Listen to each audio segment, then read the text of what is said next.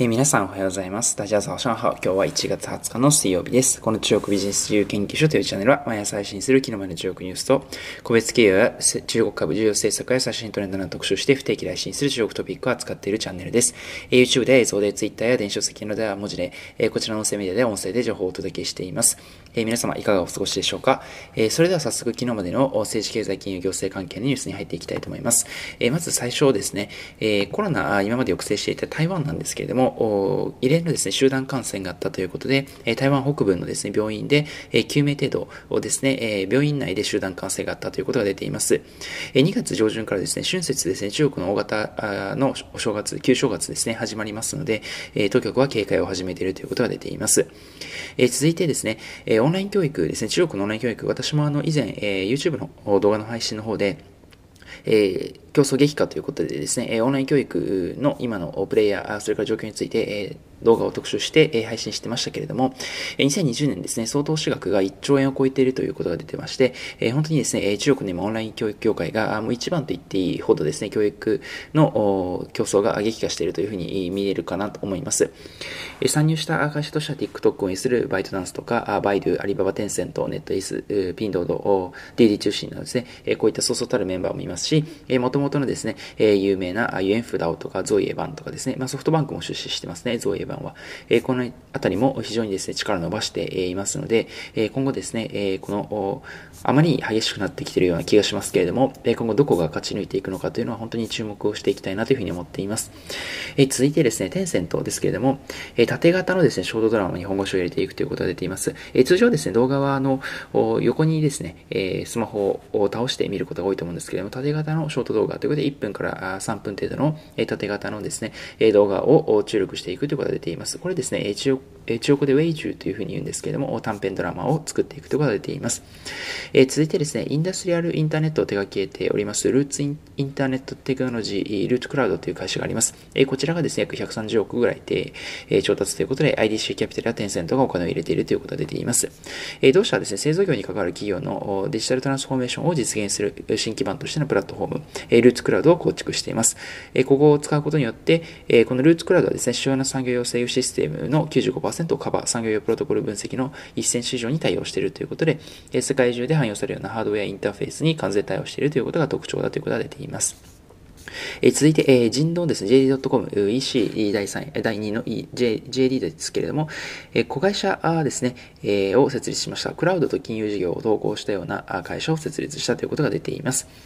えー、続いてですね、エーアイ 画像認識に強みを持っています、Mei という会社があります。えー、こちらですね、会社が約ごおく程度の資金調達ということで、えー、こちらの会社はですね、エーアイ による画像や動画コンテンツの認識検索技術を強みとしているということが出ています。えー、それを、これを使ってですね、ショートロング動画、ですとか、あとは画像配置型パフォーマンス広告への応用に注力しているということが出ています。それから続いてですね、アリババ出身のですね、にめいが創業しました アイティー パフォーマンスソリューションの会社であります、パフマーという会社があります。こちらもですね、資金調達ということでにじゅうよんおく程度資金調達というニュースが出ています。同社の創業者ふたりはですね、アリババ出身で アイティー システムの運用分析支援というのを手掛けているということになります。潜在的な安全性のリスクを洗い出したりですが、問題点を、ですが非弱性を解決するための保証ソリューションをワンストップで提供しているということで、アイティー システムの安定性にの向上に寄与しているということが出ています。えー、続いてですね、中国の鉄道車両大手であります、中国中車という会社があります、シーアールアールシー という会社傘下のですね、イーブイ メーカーの シーアールアールシーエレクトリックビークル という会社があります。こちらがですね、製造しました全長じゅうメートルの自動運転のバスなんですけれども、フランス・パリ市内での公道走行テストに合格したということで、パリでのですね、試験走行許可を得たということで、中国の自動運転バスが初めてフランスに初進出というニュースが出ています。続いて、地域支援型の農業 イーシー であります、プラットフォームですね、